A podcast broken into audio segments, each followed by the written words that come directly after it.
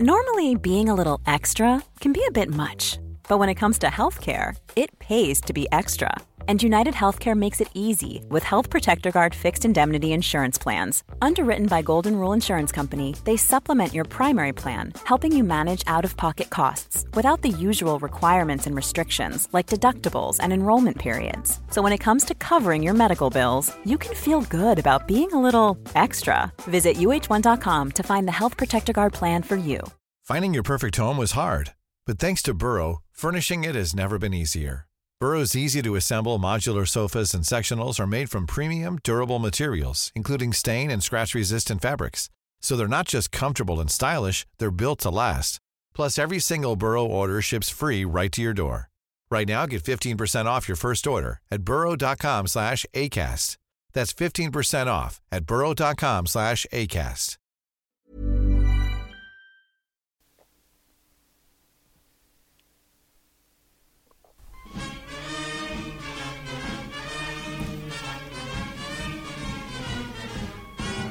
Hello and welcome to this, the Egg Chasers Rugby Podcast, the podcast about rugby. Doesn't take yourself or the game too seriously.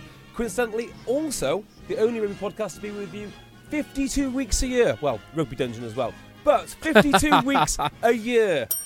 Thank you, Phil. Thank you. This week we'll be talking uh, what Women's Rugby World Cup final. We'll be talking uh, Bledisloe Cup, aye aye, but most importantly, the Premiership returns. Talking of returning, I'm here with Phil. Hello, Phil. Hello, Jonathan. And down the line, all the way from a shipping container in Greece, it's Tim. Hello, Timothy. Well, they're very good. I, I think Greece is probably where most referees' uh, TMO shipping containers come from. They're big on their shipping down here. Big time, the Greeks, aren't they? Big time. Big time. Yassas. Oh, is it, what, what does that even mean? Big time in Greek? in Greek? Yeah. Yeah.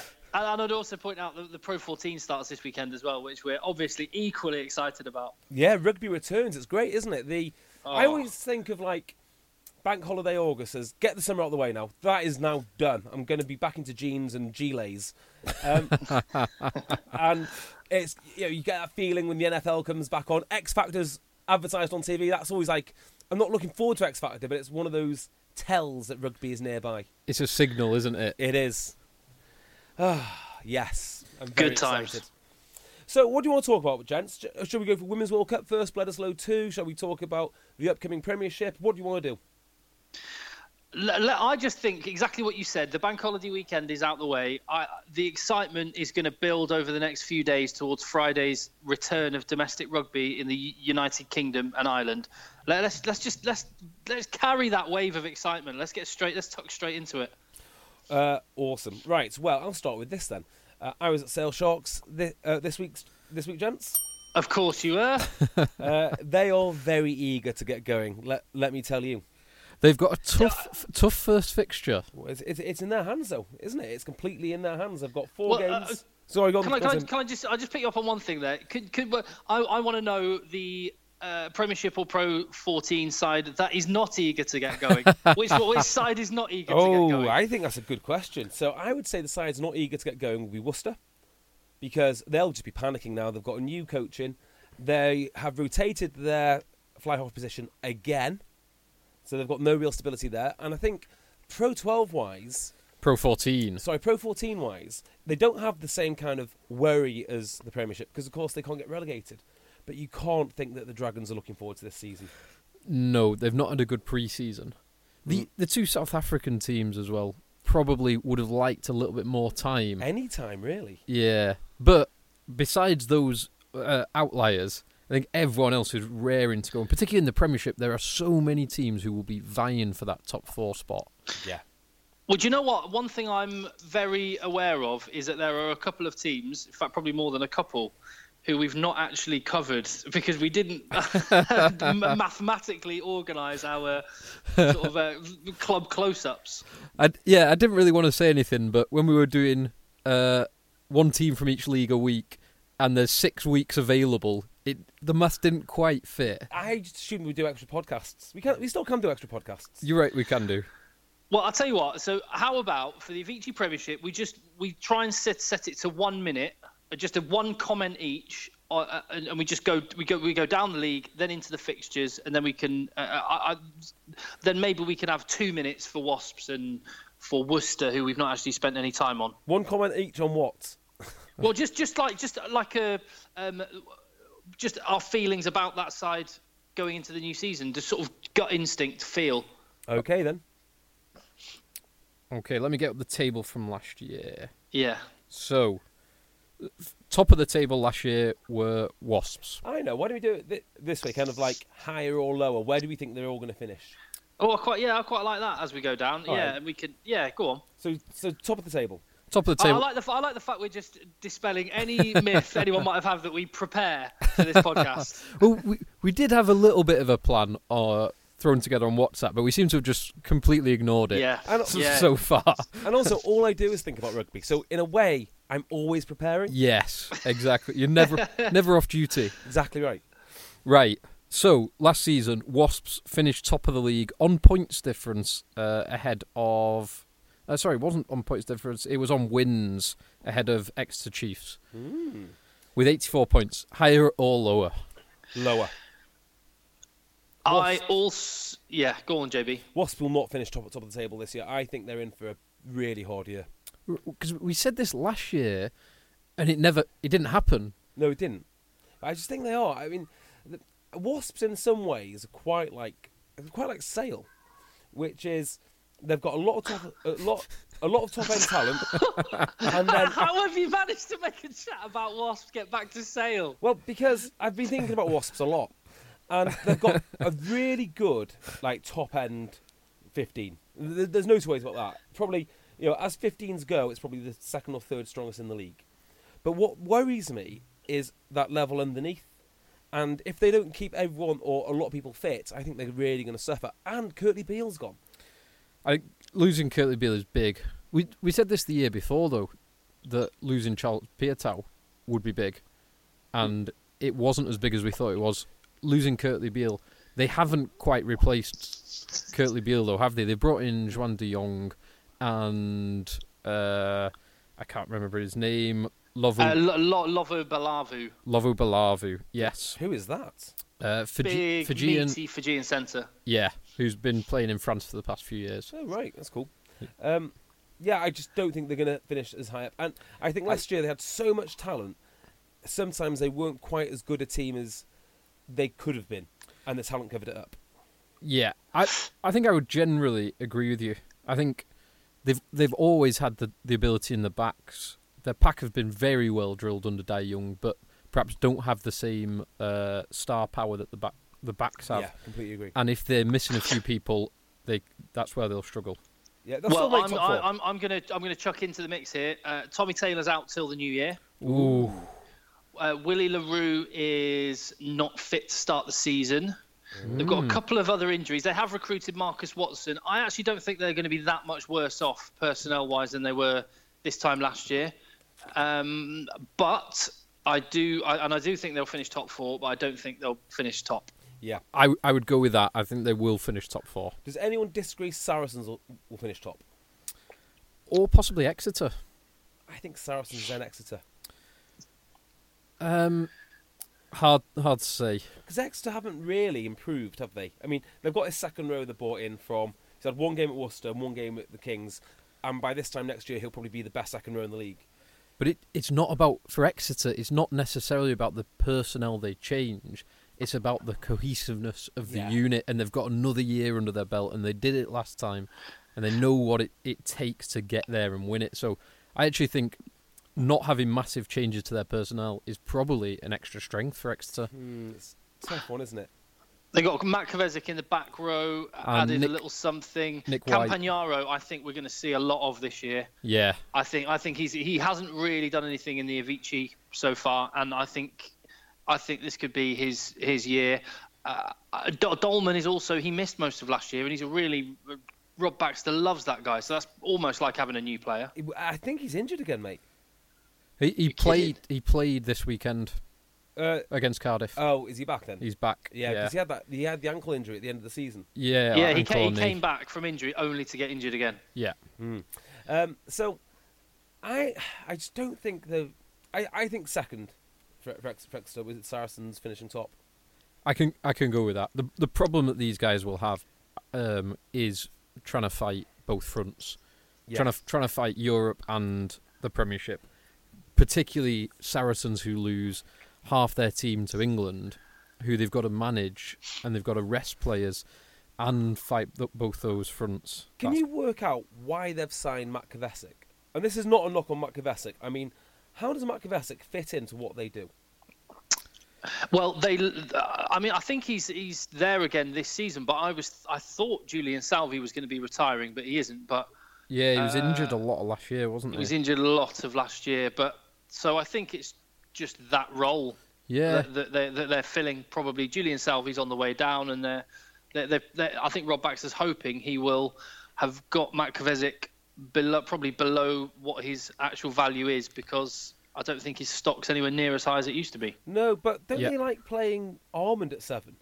And then Ewers, Yes. will, be, Ewers will be back. At, Ewers is going to be fit again. They've got Simmonds to look after. They've got uh, Waldrom. They've got all But, these. but what. Phil, but what Phil just said, exactly what Phil just said. Um, they're going to be battling on both fronts. yeah. He's just completely different, isn't he? I mean, maybe that's what they want. They want the Well, option. He he is similar. He's more similar to Salvi, who was injured last year, but the year before that, Salvi was excellent. Yeah, didn't he have like some ridiculous stat on tackles or turnovers, Salvi, one, one year? I'm sure he's got like. I'm sure either this year or last year he had uh, one of the top tackle percentages in the whole Premiership. Probably the year before then. Yeah. So we're saying uh, Exeter second, Saracens top. So they were second. I could imagine them being about the same. Yeah, I I would go Yeah. with that. Um, on the balance of probability, I could e- I could easily see it being the other way around though.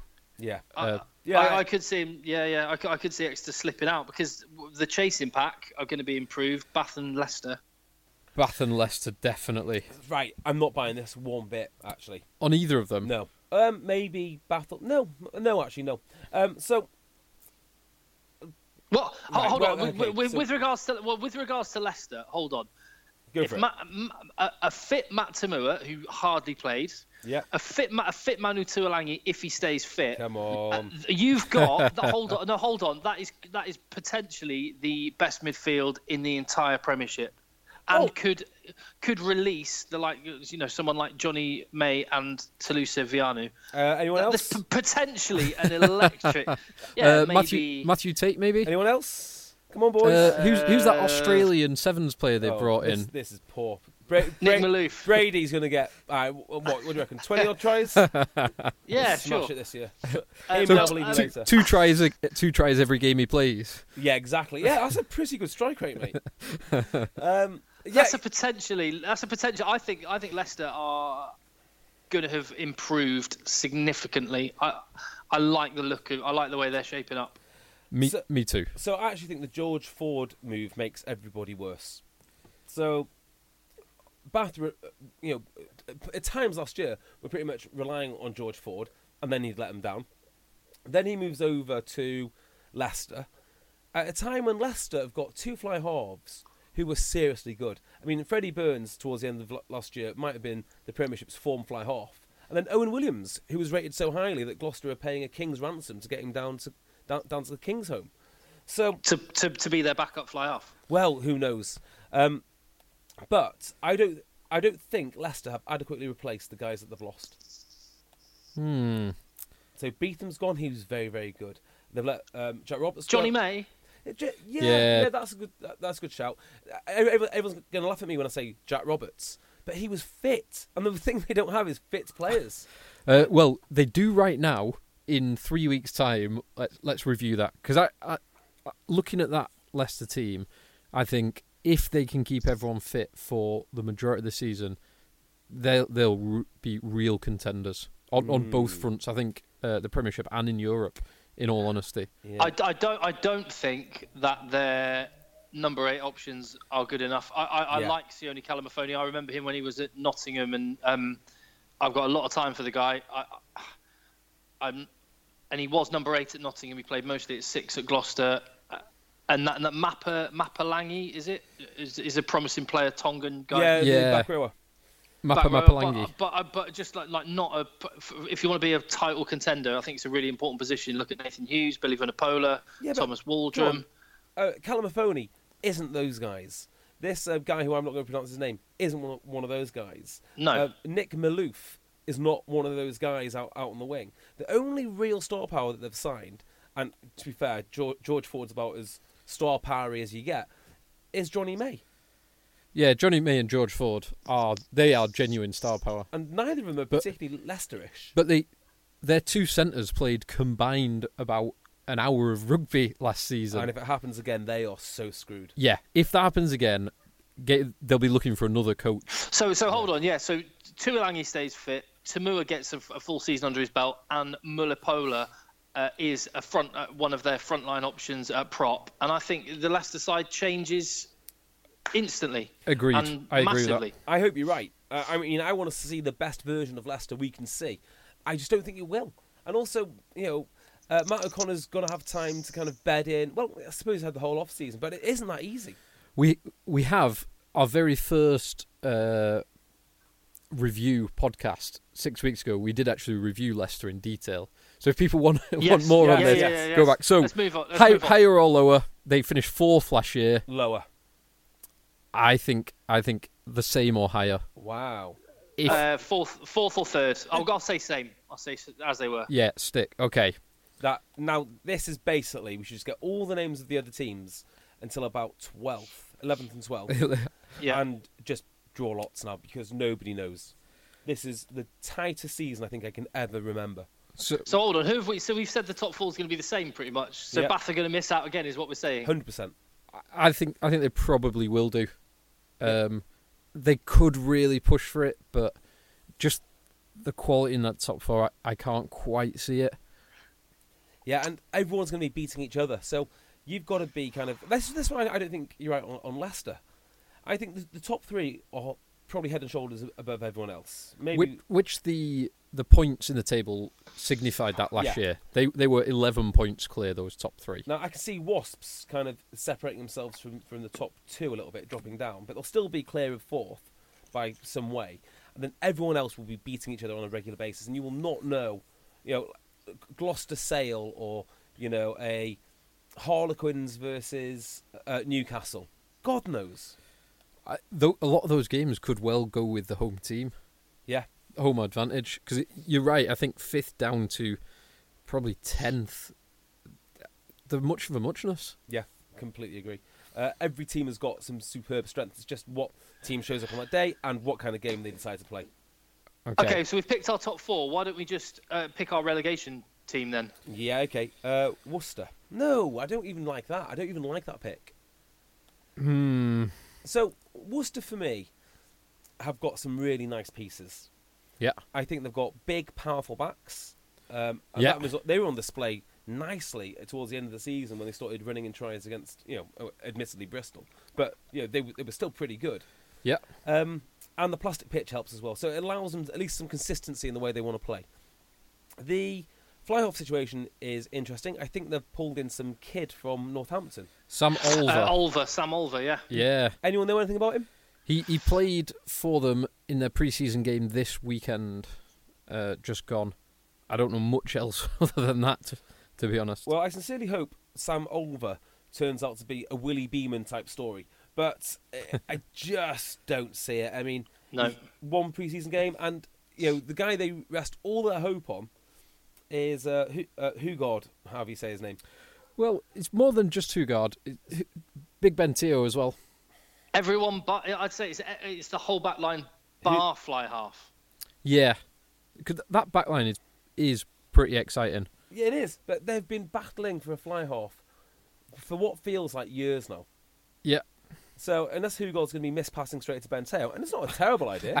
Yeah, the worst I, I idea. mean, uh, we're, we're in an era, aren't we, where we've the merry-go-round of these fly halves that go to every club because they never quite make it at that club. Shane Geraghty, Ryan Lamb, Yeah. Andy. Well, Andy Goode did make it at the clubs. I don't mean him, but that that, that merry-go-round, we don't seem to have that fly half, the sort of odd pl- fly halves that just pop up and and cycle around all the different clubs. Well, I'm going to tell you something to blow your mind now, Tim. I, Go on. I- I think I'm right in saying the Premiership clubs this season, this opening weekend, nine of them will start with new fly halves, wow. potentially. Does that? So, Uh, but only because they've moved from one club to another, That's exactly which is what I was kind of there's saying there. yeah, there's there's the flip bit from Leicester and Bath. Yeah, it's, it's two. There's, there's Owen Williams. Gloucester, Gloucester potentially have got Owen Williams. Yeah. Yeah, Sale Three. might. To- Toby Flood, Newcastle. Four. yeah, who's an old old new player Catrakilis at at um, Harlequins. Quins. uh, Harlequins. Uh, Sale, uh, they're not. I don't think they'll be with James O'Connor. He's, he isn't fit, so he will be staying. But James O'Connor will be ten at some point, I'd imagine. Um, try to think. of the others. Northampton have got Piers Francis. Yeah, or Harry Mallinder. So there we go. So this, so what we've got is the, the the fly halves that have been brought into the league are from outside. They're not. They've given up on the merry-go-round of the usual suspects. Yeah, uh, I think if we carry on going on this merry-go-round until we find something which just kind of fits what you're saying, we'll we'll, uh, we'll go with that, Tim. um, yeah, yeah, you're right. You, you don't have the old head who can just kind of rotate round, like uh, Ryan Lamb, who's finally gone to La Rochelle. Is that where he's gone? Yeah. Wow. S- Um, so those, I think, will be the two bottom teams, i.e., Worcester and London Irish. It's just Come on, two- but that's that, that's that's sitting on the fence. Who's who's going down? Let's call it now. I don't want to say Irish because I like them so much. I just, I just can't see them being strong enough. I, I'm I'm saying London Irish. I will say that I think that I, there's a couple of guys that you that people may not have heard of that I think might be surprise packages. Mike Coleman in the back row is a really tough cookie. Uh, watch out for him. I think their scrum half is probably the strongest position Scott- London Irish have got. Scott Steele. Uh, Steele, McKibbin, and Meehan. Three really good scrum halves, three really solid scrum halves. But again, fly half, James Marshall, it's a bit of an unknown quantity. And also, Tommy Bell is a kicking fullback. It'll be good for Phil's fantasy rugby draft team, but um, I don't know. I don't know. I'm I just I, yeah. I don't think they've got enough quality to stay up. Yeah, I mean the guy who kind of they're- sticks in my mind is Tikaratum- Tikaratuma. Um, if that's your starting out, he's a good squad player. He won't be. He won't be starting. It'll be Ciaran Hearn, the Canadian, and and Mulchrone. But that, there you go. That I think that says everything. Yeah, well, okay. or John, John, Johnny Williams possibly there, but th- those centres are not good enough. Luke McLean as well is an Oh, op- yeah. is an option for twelve. I mean, I remember watching him at the AJ Bell carrying water and uh, kicking kicking the ball to the fans. Yeah, Yeah. I I think you mu- my money's it's on those two. If I was a Irish. bet, I'm, I'm, I, I, I hate to say it. I'm, I'm calling Irish going down. Yeah, I mean, unless someone has a complete implosion. I mean, you can see Gloucester doing that, can't you? Or you know, somewhat. I mean, to be fair, you can see see Sale doing that. If they lose, if they have a, a big injury crisis, Yeah. I mean, they're only ever two or three injuries away from losing a game. oh yeah. even, even now. Well, last season when um, uh, fly half gate, when Sam James was playing fly half and Addison slotted into the centre to and was kicking sticks, Mm. uh, both of which can do it, but not Just as not what you Just, want. just yeah. so we're- we're we're saying on balance what we say. So we've got one sitting on the fence. I'm saying Irish, and Phil, your casting vote is Uh, I think Irish. I think, but it. I'm expecting this to go down to the very latter part of the season. So the last couple of years, it's been decided relatively early. on. yeah, say probably kind of four of the last five years you've known by Christmas who's going to go down. Uh, this year, I think it it will only be the last few weeks when we'll know Did- because every team will get some good wins under their belt. last I, I don't think they're going to put up as much of a fight as Bristol. Weirdly, Do you Um, not? No, I, just looking at the two teams, I think Bristol was stronger when they came when they came up. I think Irish, from what I've seen, have got the better kind of team spirit and unity. I'll go with that definitely. So well. we'll- They've got Doc, Doc, Dr. Venter. It's got a big part to play there. Nick Kennedy. Yeah, I, Yeah. I mean, I sincerely do hope that they do well, but it's very hard to see where they're getting their wins from. just on on Their, Doc- their, their front row. When it gets ugly in December, I think they could pick up some wins. They've got a really good front front row. they have. I, I So, I'd, um, I'd agree yeah. with that. Um, Doctor Venter. Uh, this weekend, so Doctor Venter, one of his current roles is defense defense and exit coach. I think is, I think that's his title uh, for the Springboks. Now, interesting is exit coach clearing your lines, or is that kind of know when they do corporate was it reconciliation or, or corporate streamlining, and they get someone to do some exits? P45s for these gentlemen, please. Exactly. Uh, I think it's more clear in their line because I was watching them this weekend against Argentina. Some of their um, clearing plays were so well orchestrated and so efficient. It was brilliant to watch. It was beautiful to watch. Yeah. Do you want to move on to the um, on to the championship then? Because I kind of feel like we've done our Premiership stint. Well, well, well, let's just let's just look. Let's just do the, the six fixtures for this weekend. Okay. Uh, no, let's do it at the Just rattle through them. So we're not do it at, at the end. Well, well, all, all I would say is I haven't watched a minute of rugby in Oh, the last right. week because I've been on holiday. So I, I, I might as well leave you two to do rugby championship. Okay, cool. Well, yeah, let, let's wrap up the fixtures then. All right, and go on, go for it. So, Friday night, the the kickoff game. Tim, do you know which one is on uh, BT Sport? I assume it'll be Gloucester Exeter. Uh, yes, I think it is. So, Oh, I, sh- I should know that straight off, shouldn't I? uh, It seven, is Gloucester Exeter, yes. seven seven forty five. There's Newcastle Worcester and Glos- of course, yeah. Gloucester Exeter. So Newcastle at home to Worcester. I think that's going to be a home win, hmm and we'll get to see some of the new combinations that Newcastle can put in. We'll get to see who their first choice centre partnership is Yeah. Yeah. because they've got some and real that, and options that, there. back, that back line could be electric. Yeah, Especially at home. Um, so Newcastle Worcester. That's going to be a high scoring game, though. yeah. Plastic pitch.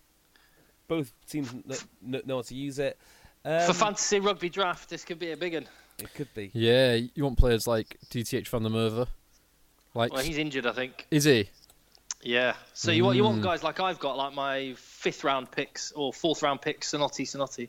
That's the sort of guy you want. Sinoti, Sinoti. If he's fit, he will be very, very dangerous. Actually, I He's think fit. It's going to be a narrow win to Newcastle. I don't think they're going to hit the um, hit their straps early doors. It's going to take a few weeks for them to bed in. So, give me a narrow Newcastle win.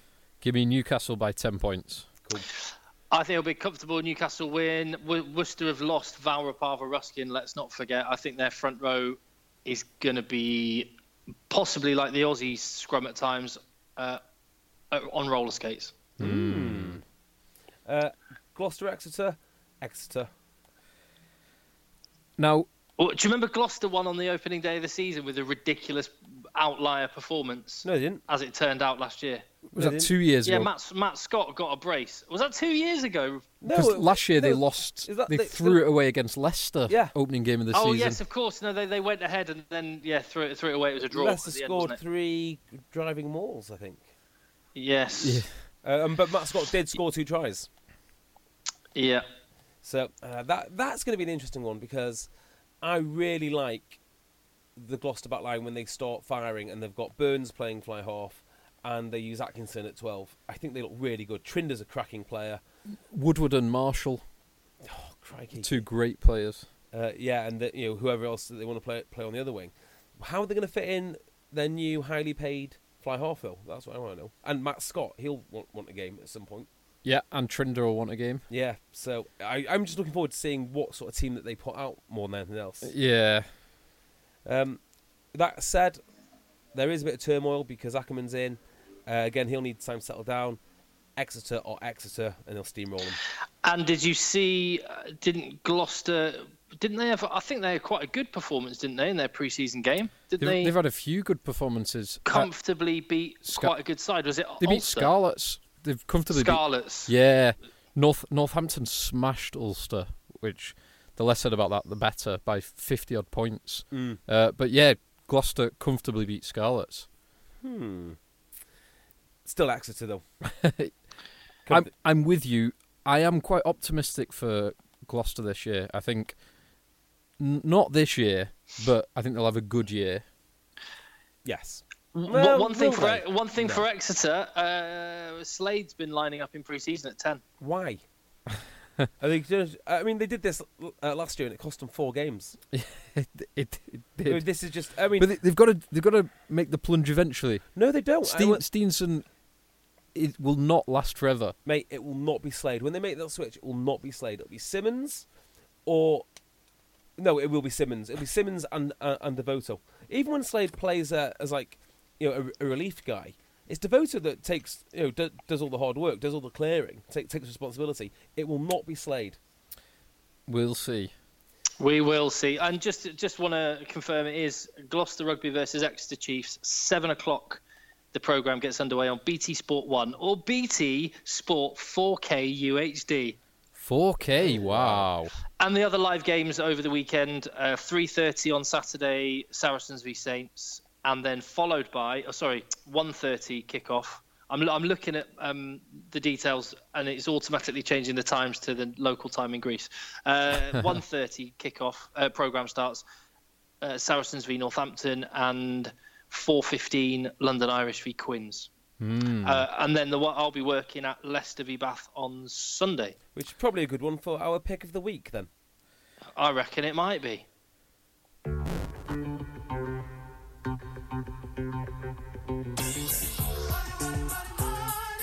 Which is exactly what you can win when you bet with LeoVegas. They love their rugby, they sponsor Leicester Tigers, but more importantly, they sponsor us. So, let's have a think about Leicester versus Bath, gents. Interesting. Very, very interesting. So, Leicester obviously at home. Leicester, judging by their pre season uh, lineups, will have pretty much all of their stars available. So, Ford, uh, Toomua, Tuilagi, Johnny May, Telusa Veainu, Ben Youngs, all available. Strong. Very, very strong. In- international caliber backline. Whereas Bath, is everyone available? I mean, Taulupe Faletau presumably won't be around. It'll be Kahn Fotuali'i, Billy Burns, Benny Taps. Outside centre, not so sure. I don't know if Jonathan Joseph will be available. He's been he's been injured a bit, has he? Um, I'm not Uh, sure. What what is the the story with the the Lions guys? Well, some of them sort of like got voluntary extra holiday, haven't they? well, it's it's it's on a case by case basis. So the the club that's been affected most is Saracens, and Yeah. Pat Sanderson said it's on a player by player basis based on how much they played and the exertion that it took out of them. So the guys that were involved a lot, you probably won't see for a few weeks. But I imagine George Kruis, for example, will be involved this weekend. Yeah, so Faletau for Bath would seem a little bit unfair. But with him No, not, he won't. But with him not being English, do they care? He's he's contracted. Yeah. Got to get your money's worth. Um, Liam Williams as well. He's contracted. Got, yeah, you're got to right. get their money's worth. So, I've got a feeling that even though I was- I was negative on Leicester before, I'm more negative on Bath. Hmm. So, You see, uh, they had a crazy injury, uh, masses of injuries last year, which I, you, I, I, I, I don't know if what, you kind of would imagine they've got to be better than they were last year, and they finished fifth.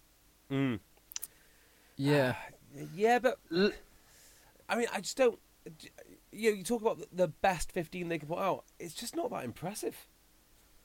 Who? Oh, I, d- I disagree with that.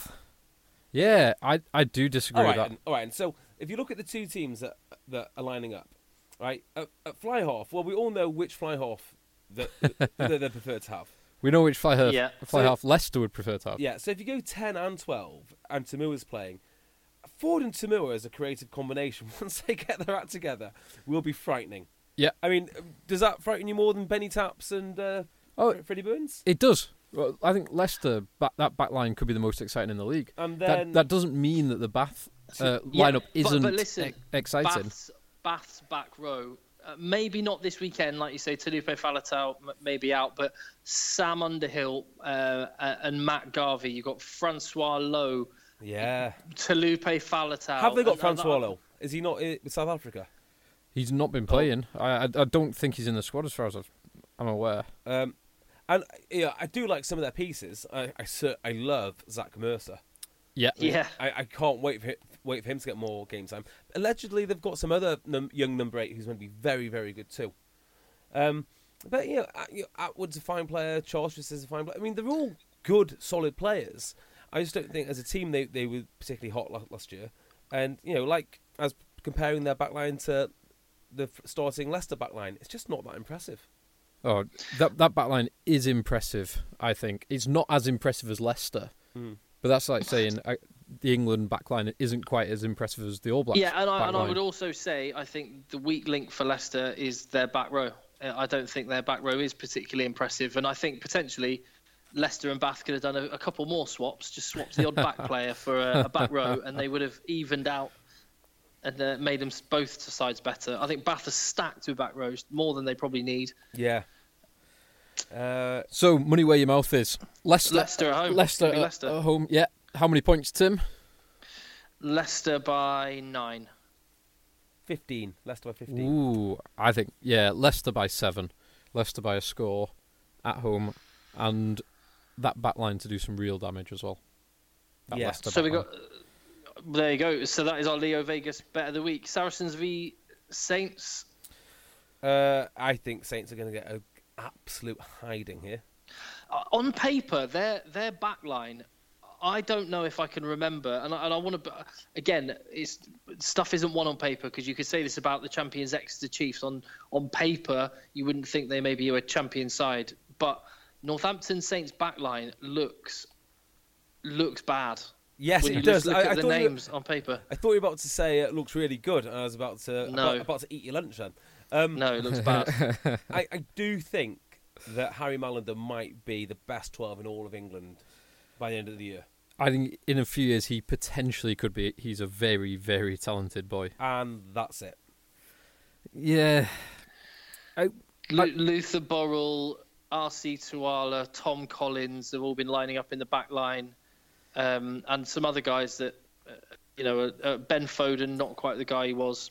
Yeah. Tell me what you think about this. Um, I can't remember where I was reading it. It might have been a fan form. It might have been in, in, in one of the papers. But it's an interesting idea that the Northampton success was previously built on the knowledge of Jim Mallinder in England under whatever it, whatever it is set up, and that's when he brought all all of his players over, uh, Burrell, Foden, um, all those kind of young lads, and and they won the league. And since then, they've not really.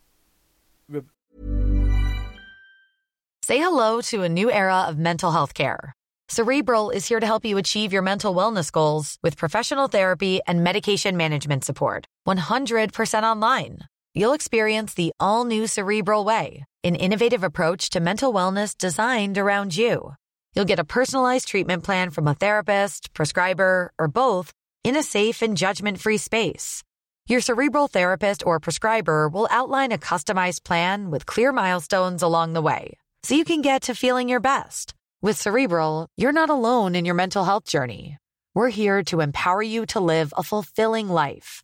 So take that first step towards a brighter future and sign up today at cerebral.com slash podcast and use code ACasts to get 15% off your first month. Offer only valid on monthly plans. Other exclusions may apply. Offer ends July 31st, 2024. See site for details. A lot can happen in the next three years. Like a chatbot may be your new best friend. But what won't change? Needing health insurance. United Healthcare TriTerm Medical Plans are available for these changing times. Underwritten by Golden Rule Insurance Company, they offer budget friendly, flexible coverage for people who are in between jobs or missed open enrollment. The plans last nearly three years in some states, with access to a nationwide network of doctors and hospitals. So, for whatever tomorrow brings, United Healthcare TriTerm Medical Plans may be for you. Learn more at uh1.com. Uh, replaced the like for like quality. Interesting.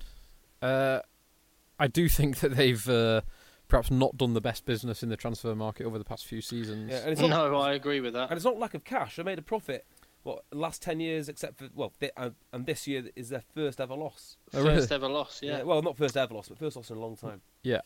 So, uh, yeah, they seem to have got owned all of a sudden, and just, they just don't really have any firepower. Yeah, I I kind of go with that.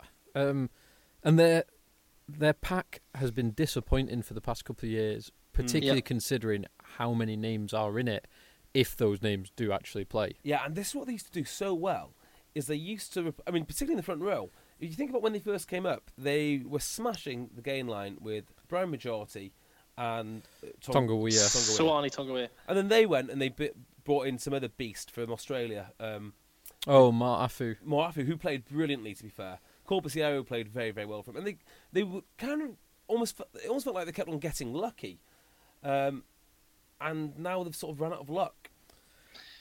Yeah. Without without Louis Picamoles, I I worry for them. Although that said, they had, as you say, Ulster were the opponents, and not only did they win comfortably, I don't know how much you can read into preseason matches. Not only did they win comfortably, but they played a really attacking, all all out attack kind of mentality rugby.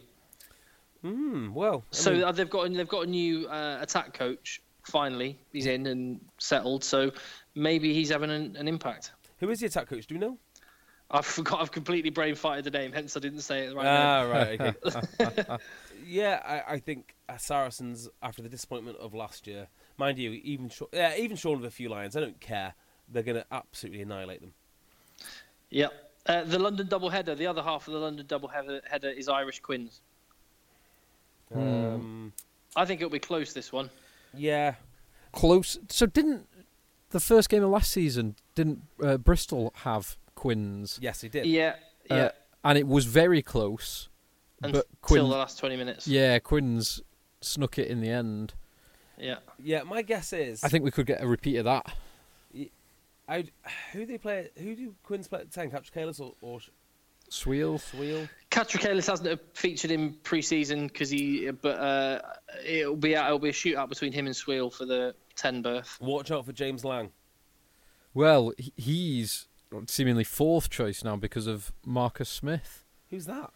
We spoke about him The the, other young week. lad in the England squad. Yeah, the one that Eddie Jones described as England's fourth choice fly half. Oh yes, the guy you saw in Bournemouth when he was twelve. In, or something. in Brighton as a Yeah. yeah. as a fifteen year old. All right, well that's the But other- so I've I've seen a few videos because he's because um because Harlequins have had uh, a few injuries. I've seen some videos of him playing in pre-season, and he does look pretty handy. Is that right? yeah, Oh, that's exciting. yeah, And what's the, so we're, we're going for Qu- Quins to edge it, but yeah. Yes, I think so. The fired up London Irish team, they'll do well, and then Quinn's quality will just take over. Yes, agreed. yes, I think I think I agree with that one. Um, so what's the final Premiership game? It's I'm trying to work it out. It's the one It we haven't we haven't talked about, haven't we? Newcastle. Well, JB tried to talk oh, about it no, right at the one more.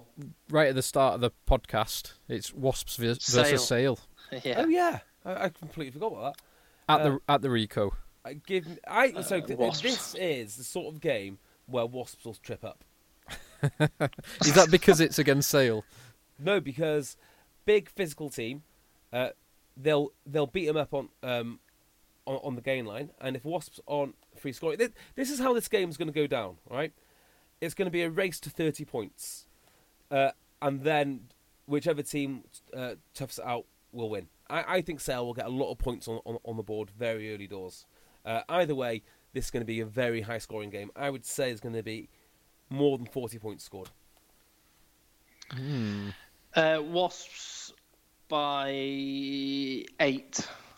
I think Wasps by fifteen. Wasps by two clear scores. Uh, Sale by eight. I just want lots and lots of points in this one because it, whichever way it is. I mean, Jimmy Gopperth doing lots of kicks for my fantasy rugby draft. Oh yeah, Uh, and, and actually, we've been talking about fantasy rugby draft quite a lot in recent weeks. We've had loads of people asking about it on on on Twitter and whatnot. At Rugby Podcast, you can find us. So, should we just sort of briefly touch on this, just Yeah. in case? Because we've had lots of people going, "How do I get involved? What is it? What's what's the crack? What's your advice? What's your tips?" Well, basically, we'll just put up a league. They're called Stupid Names. Shall we just pin that to our to our Twitter profile, and when it's full, we'll put up a new league and carry on going. yeah. So if if you want to join in, uh, other than organising n- you and nine mates, um, And let's You- face it, a lot of our listeners don't have nine mates. well, we struggled. We've some of the recruits we've dragged up to get into our league. I've, I've never met one of the guys. it's hard. Nine rugby, nine rugby living mates. Not easy. But but this says everything about it. We, we it, we've had that much fun last season that so many people that previously had not wanted to bother have been asking if they can get into our league, Yes. Exactly. and we've had to tell them no. No, closed for this year. But there are leagues you can get into uh, f- from the uh, Egg Chasers, and the the one that is currently available is titled AJ and JB's Bell. Hilarious, hilarious. No no apostrophes, uh, and the pa- the pass- password for that is Avicii, um, all lowercase. Yeah. We'll we'll pin that to our Twitter um, account. So get involved if you want to. Yeah. Yeah, so, fan- so fantasy rugby draft is a different type of fantasy game where o- you play against nine other people, not against the whole world, and it's done in week to week matchups rather than you playing against everyone else. And so all you have to do is beat your opponent for that given week, and you can't have the same player as anyone else. You, if you pick Jimmy Gopperth, then you have you have Jimmy Gopperth as I have in my team, and no one else has Jimmy Gopperth. And you, but I can, hey, I'll say to my nine team, uh, league mates, Jimmy Gopperth's available for for only for a very very very interesting trade. But, yeah. um, every player has a price. Uh, so what would be your kind of your your, your sort of tip off? I would just say forget about scrum halves, forget about locks. They they are they score a lot less. The most important position, fly half and outside backs. Uh, followed Or if or JB is, is centres. Cent- JB's mad on his centres. Centres that play outside backs, I, I, I believe, the way forward. I- yeah, if you can get so if you can get an outside back who kicks, for example, Tommy Bell. For ex- uh, or a That, centre that was a good that was a good pickup, Phil. You got him in the fifth round, was it? Oh, I think it might have been after that. Yeah, it was quite late. Uh, um, my number one rule about fantasy sport is nobody cares to hear about your own league. yes, you're right. Oh, shut up about that. But, Come and get involved and try it out. Yes. The buzz you'll get from doing a draft is awesome. um, let's talk about the ladies because the lady. Hang on, hang on. Women, females. I don't know. Let's talk- Women. The, the yeah, the women. It was the the women's rugby World Gentlemen, Cup. gentlemen, I, I haven't seen any rugby, so I reckon I should just leave you two to talk about this stuff. I, I, 'cause I Okay. cannot contribute anything unless you just want me to correct, sit around and correct you when you say ladies instead of women, which I'm happy to do I as thought, well. I, I thought that that was your that was your role. That was your job. um, well, we've got some Pro 12 stuff later as uh, as well, so feel free to stick around, Tim. Well, I'd say Tim, if you've got something, if, you, to if you got well, if you've got some food on the table, you go and do that. Me and JB will dissect the rugby championship and the women's rugby. Uh, Enna Kilo Coquino, it is then. What? What? A kilo of red wine. Oh right, I was going to say, who does she play for? I, I, th- I think it's uh, I think it's like a tax thing that they you, you buy stuff like olive oil and wine and, and stuff you buy as a kilo rather than a liter. I think so so you can you don't pay tax on it. Oh, there you go. So whatever. Uh, I'm going to get on my way and have a liter of red wine if that's all right. A litre. Enjoy. What, Enjoy a, a A- a kilo. A kilo. Yeah. I'll uh, let the boys play. Let Let boys the boys play. play. Right, ladies, women, girls, chicks. Uh, they uh, they played this uh, this weekend or this Friday. What was it? Friday? Saturday. Hell of a game. It was a great game. Now, what stood out for you about this? Um, so I've, I've watched quite a bit of the uh, Women's World Cup actually. It does always surprise me just how physical they are, and I know I don't mean that to sound patronising or Mm. anything like that, but particularly this New Zealand team, they were unbelievably physical. I've got a theory. Go on, you have lots of theories. So my theory is when you do your coaching badges or you get involved with the RFU, they talk about the game in a way that they, as a governing body, want you to think about it. So they talk. They say it's not a contact sport; it's an evasion sport with contact. Yada yada yada yawn yawn yawn, right? And I just have a feeling that the England team came into it a little bit with that RFU mentality because they definitely tried to play a lot of rugby. Their organisation was superb. Like you know the way that they moved the ball, their set pieces, uh, the lineups were all really good. But the New Zealanders came into it, like you say, incredibly physical. Oh, I yeah. think England missed mi- missed the trick. I think they were so focused on the you know the niceties of the game that actually they missed what fundamentally it's all about, and that's beating up your opponent and getting over the game line. Well, it's interesting actually because on the gain line battle, New Zealand well and truly won that. Hammered them. on the set piece battle, in particular the scrums, England hammered New Zealand. Hmm. The England scrum was magnificent. Yeah. The penalty try, they won numerous penalties, uh, and the penalty try that they got uh, late on in the first half was superb. Yeah. Uh, so are you kind of with me on the the way that they? I I think England just tried to overplay it. Is what what I'm trying to say. I'm not. Sh- I'm not sure I agree with that. I think probably the most disappointing thing for England was they are the professional team. Uh, Mhm. At the time of the final, they were the professional team, but their fitness wasn't up to scratch. No. So they they looked shattered late on in that second half, um, after about 60 minutes, it was New Zealand doing all the running, all the attacking. They kept the tempo high, whereas England had, had dropped off at that point. How much of that is to do with just the sheer size, though? I mean, when you've got to work that hard to stop the opposition getting over the game line, Yeah, all of a sudden you do feel unfit. yeah, quite possibly. There's probably a big element of that. Uh, who was the New Zealand winger? Uh, Uh, Woodman is the one that they- Woodman. yeah, She's electric. yeah, and the the fullback as well who scored that. Uh, She had a bit of a mare, actually. I mean, she did score the first try, but after that, I, I felt that she kind of fade, faded out of the game a bit. she scored the first first try and the last try for New Zealand. Um, they they are a, a very good team. Do you think the biggest difference between the women's game and the men's game is basically the the stopping power on both sides? So I think the skills are pretty much there or thereabouts.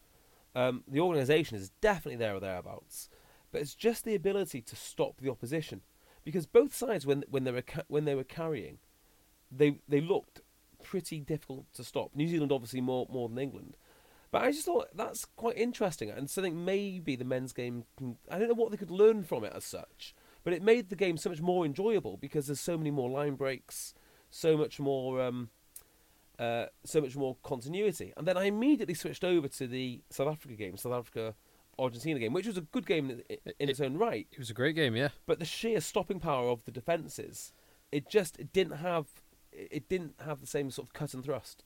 Yeah, I, I know what you you're saying there. Um, either way, very very exciting game. Um, very interesting to watch as well because the kind of ebb and flow of the game, uh, probably up to kind of the 60th minute where New Zealand did get away with it or run away with it. Um, the ebb and flow up to that point was very interesting to watch. Um, uh, they've got a was it a German Maori hybrid prop who scored the hat trick? Uh, uh, Natua, I'm sure she's German. is she German? I'm sure she's German. uh, if, if, if someone's looking for a prop in um, i um, in the Aviva, they could do worse. Well, how, how would she get on a Talk H level? Pretty well. I imagine she would. do. pretty pretty good. so um, Yeah, well, let's talk about the other game, which was on at the same time. yeah. I was dual, dual screening for kind of the second half of the the women's game and the first half. Why of the, did you not try screen and get the top 14 in? Uh, I'm less interested in the top fourteen. Uh, I did try and watch a bit of it. It was just, I don't know what it is. Maybe it's the, defi- the, the definition they, fi- they film it in. It always feels like it's filmed. Do you know on one of those cameras that they film um, Twilight on, and they've got the, the miserable screen on it, so everything looks dull. The filter. The filter, that's it. Yeah, yeah. The miserable filter, and then they kind of pump in like the distant, dull din of horns. like Yeah. French horns. I thought I can't watch this. And fans booing their own team. Yeah, and yeah. So I did try and watch that. I couldn't get No. couldn't get through it. I did. I've seen some of the highlights. The only interesting thing from the top 14 this week for me was the battle of the bald-headed number eights. Yes, Corfern's coming out on top. Carl Fearns beating Parisse on his own back in Parisse's own backyard. So Hmm. Um, he's worth that uh, chunk of change that Lyon have paid him. he's in a team, you know, which consists of Freddie Michalak at nine, get this for a name, Lionel Beauxis at ten. I He's a- never he thought I'd hear that name again. He is a blast from the past. isn't he? Uh, and then, oh, then, the, but they have signed one as well. They've got um, Armitage uh, at fifteen. I think he was around there last year. Liam Gill, who might have been one of the best Yeah, players yeah. in all of the top fourteen last year, Yeah. is, is now at Lyon. So It's a handy side they're building. very handy side. Um, let's talk about the championship before we get too carried away with French rugby. Okay, Argentina, South Africa first. Right. This is basically a, story about two players. Uh, El, um, Elton Jantjies, who I love. I think I think he's brilliant. But more importantly, uh, Lavanini, who Well- I love even more. Well, let's talk about the positives first. Because Lavanini. How is it not positive? Finally, Lav- someone, someone with a bit of character and colour is back in the back in the international game. Lavanini is mental. He he is absolutely mental. He's you- he's terrifying as he well. is. Can you imagine him with a couple of beers down him? Oh god, a couple of glasses of Malbec. Yeah, uh, look, they've uh, said that you've had too much. You've got, uh, you got to go, and he just wouldn't let it go. He wouldn't leave the club. Oh my god. He's he, he- he's one of the few men that I think, oh, who would you like to see fight against um, e, um, e, Eben Etzebeth? You think, oh, Lavanini. Yeah. That'd be a cracking matchup. yeah. Because he, he's pretty much as big, if not Yeah, possibly even slightly And he's- bigger. He's, the same kind of athletic build as well, isn't he? Yeah. He, he's a, he looks very straight. Do you see when he took his? Because he wears his scrum cap, Yes. and he's got that thick moustache. In the beak, beak nose. Yeah, but then he took his scrum cap off and this mop of like jet black hair. Incredibly, He's an evil incred- looking man. Yeah, he's an incredible looking bloke. But he, so there's, there's two parts. So he got a red card for two separate yellow cards. Although I think the second one could have been a red card in, its, in itself. I think the first one could have been a red card in itself. was that knocking down the ball. No, the second one was the slap down for the, what would have been K-. Kolisi's third try. Yes. The first one was he he's he's got form on this as well. He did this to Nathan Hughes in the England game, which is the torpedo tackle at the knee. So a no arms torpedo tackle at Right. the knees. Now, the one he did against Nathan Hughes was worse in my opinion because that was the back of a ruck, Uh, but they're they're both very very bad. Oh, sorry, it was the back of a maul, the Nathan Mm. Hughes one. But this one was no arm torpedo tackle at Coenie Oosthuizen's kneecaps, basically. Oh, sorry, uh, Karen. I, I actually thought that thought that we stopped recording then. Okay. Uh, yeah, So but that- then it all jumped up and developed into a bit of a scuffle. So there was a minor scuffle there. He got a yellow card, which it I think that could have been a red card, but um, yellow card there. And then the second one was interesting because there was a scuffle on the ball that was going on for like a good minute, and then the touch judge seemed to separate that scuffle, and then Lavanini finally got back into his line. Uh, South Africa had an overlap, and he just slaps the Yeah. ball out of out of the air, So ten yards from his own line. Argentina in real real trouble, I, I think, because they don't have the option to change things up. They've said they're only going to pick Argentine-based players. Yeah. They've got these bunch of guys who are living the life in Jaguares, but aren't aren't performing. A def- they they've gone backwards. Yeah, hundred percent. This this was the team that was World Cup semi finalist uh, two years ago, and since then have seemingly imploded. I think it's because they haven't got enough underneath. Uh, They need at least you need at least two teams. Yeah, So Ireland pretty much operate with two teams, don't they? Um, Munster and Leinster. And yeah, yeah, sure. I mean, they they play as well, uh, but you know, it is quite it's quite regular. You can see an Ireland team made up primarily of those those two. Yeah. yeah, Um, and to be fair, it happens. You know, pretty pretty much everywhere. Jaguars or Jaguares are the only team to draw from. So if they're playing poorly, you're playing poorly. yeah, I don't know where they're drawing their, their players from. And they are playing poorly. Yeah, there is a semi pro league in Argentina below that, but it's a big drop off. Uh, just a little Argentina fact for you. Apparently, they've got the best semi-pro, sorry, the best amateur cup competition in the world, standard-wise, around Buenos Aires, and it's massive. Apparently, Well, Buenos Aires is a big city, isn't it? Mm, they- Um, one other complaint. So Lavanini is a negative for that game. One other negative. Uh, the posts weren't high enough. The posts were like half regulation size posts. I didn't even notice, it, so the, this. the number of kicks where you watch it, like, has that gone over? Is that close? I can't. I just can't tell. yeah, and for the sake of what three pound fifty to get you know, a, bit, you know, a bit of plastic piping. A slightly longer post. Uh, Uh, the, the positives for this game. So Yanti's brilliant. mhm. Siya Kolisi. He's really some player, isn't he? He scored two tries. Uh, he would have had a third, but for that red card for Lavanini. He did give um, a forward pass for Coetzee, the fullback. So he could have had, he could have had a hat trick and an assist. But ignoring that uh, forward pass, he was brilliant. He was out, he was everywhere. His work rate is phenomenal. His carrying's superb. He's just a brilliant all-round player. He is, isn't he? A good leader too. Yeah, because he, he captains the Stormers, or has captained the Stormers. Well, South Africa didn't play particularly well, and they won uh, in the end by quite a lot. So Yeah, it tells you something about them. I don't think they're playing particularly well. So when I'm watching them, and these this South African team are my great hope to beat the All Blacks this year. Uh, yeah, hiding. I think they're the well. They certainly are the only hope now. Yeah.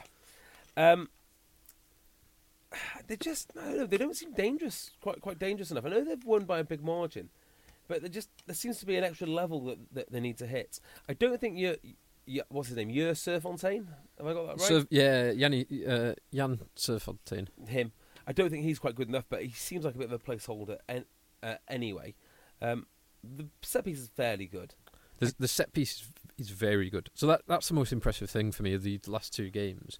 They've played Argentina, who, for all their faults, and they have many, they do have an exceptional set piece, uh, and the Boks have been comfortably on top in both games of the Mm. set piece and their, as I mentioned before, their exit plays, their decision making. Some of some of that has been really, really first rate, and that's if you want to have any chance of beating the All Blacks, um, you've got to have that right on Get point. your basics done yeah, first. and yeah. South Africa have that, and they do have some exciting backs. Coetzee the fullback, the two wingers, Rhule and Skosan, and um, Jesse Kriel when he gets going as well. yeah, very very exciting player. So yeah, they are. They're certainly two years ago when they lost to Japan. They're certainly a much Well, much better team. last, and last year, year, they lost to uh, well, Italy, didn't they? they did lose to Italy. I mean- yeah, in November. Yeah, it was that- only November. So, mm, uh, I want them to be good. I want them to be good so desperately. I just don't quite believe they can do it yet. They're still a couple of years away. I, I would agree with that, but I think they're building nicely. Um, then the other game, talking about teams you want to be good. Um, The the other, it's so conflicting, isn't it? I don't want any either of these teams to be good, but yeah, I do. So I don't want Australia to be bad. Yeah, I, I something satisfying about the heartbreaking loss. I mean, maybe that's maybe that's the best incarnation of an Australian team. It's been really, really good, but still losing.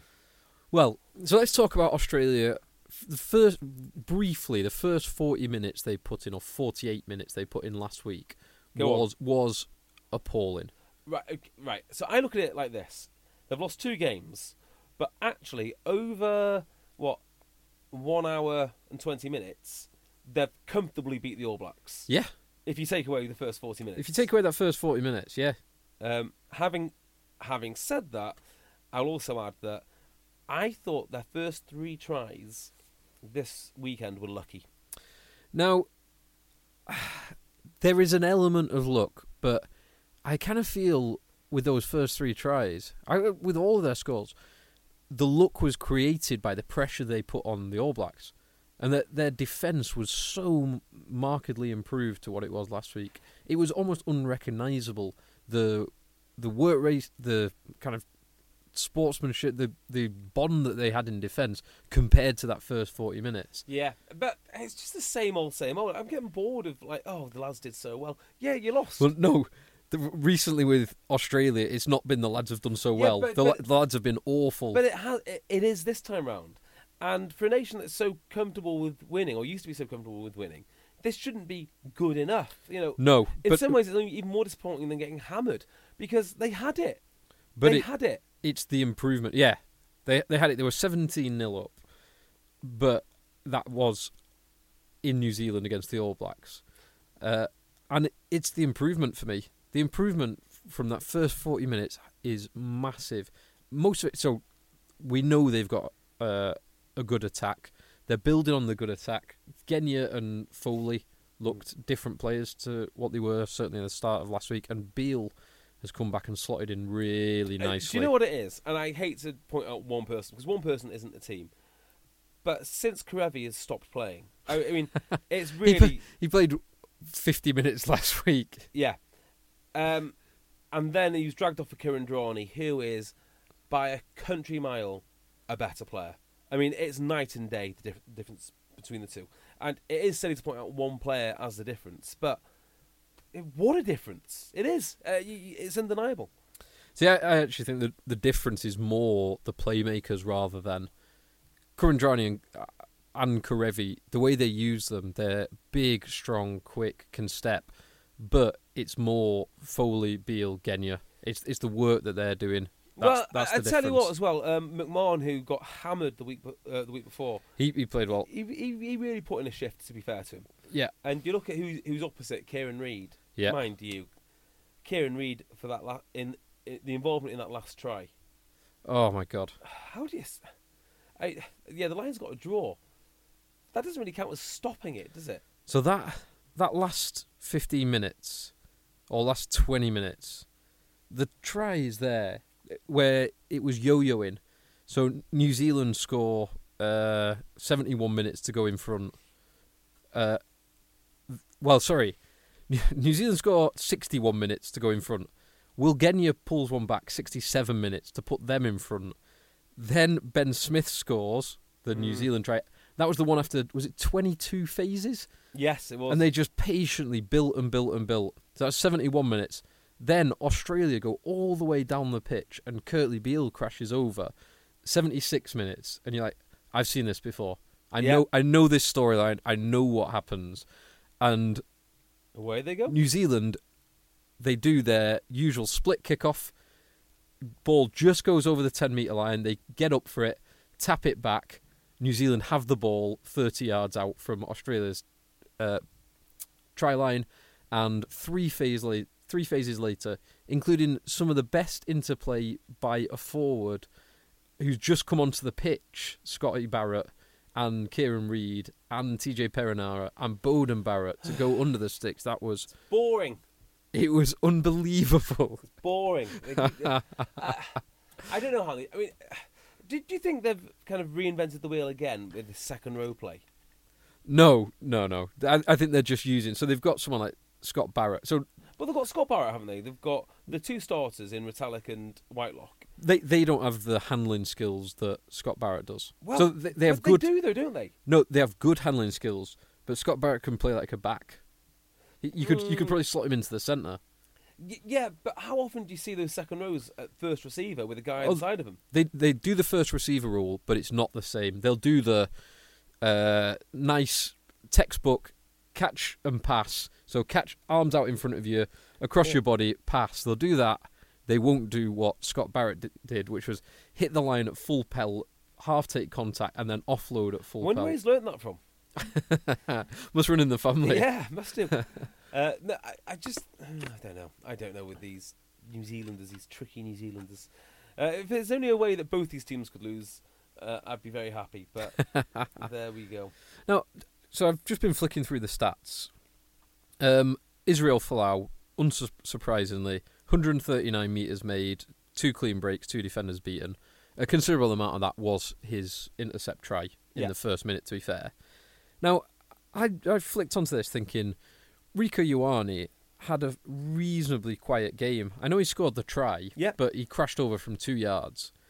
His his stats, so 122 meters made, very good, comfortably the most for the New Zealand team. Three clean breaks, then 10 defenders beaten. He is some player. I mean, it's his pace, isn't it? It's every time he gets on the ball, he looks so much faster than everyone else. Yeah, And that outside break, you can you can get just sort of ghosts between two players, and he's gone. yeah. Uh, frightening. I mean, when he grows up, providing he doesn't. Uh, oh, I always think like, what is the future for a guy like that in the professional era? Because the temptation is to get him in the gym and get him bigger, and but just maybe just leave him. Yeah, I mean, how much? He's 20 years old. He's built like a rake. He's not. He's not that skinny. I think he is. Let's have have a look. He's not Julian Savea. He's not a rake though. Oh, well, I don't know. 102 kg. 102 kg rake. Maybe not then. And how and how how tall is he? Uh, 6'2", Hmm, 102 kg. That's the same size as me. uh, it's two it's two kg lighter than me. And we're very. Di- I mean, I'm very different builds, Different pace. different pace. Yeah, do different jobs. yeah, exactly. Yeah, exactly.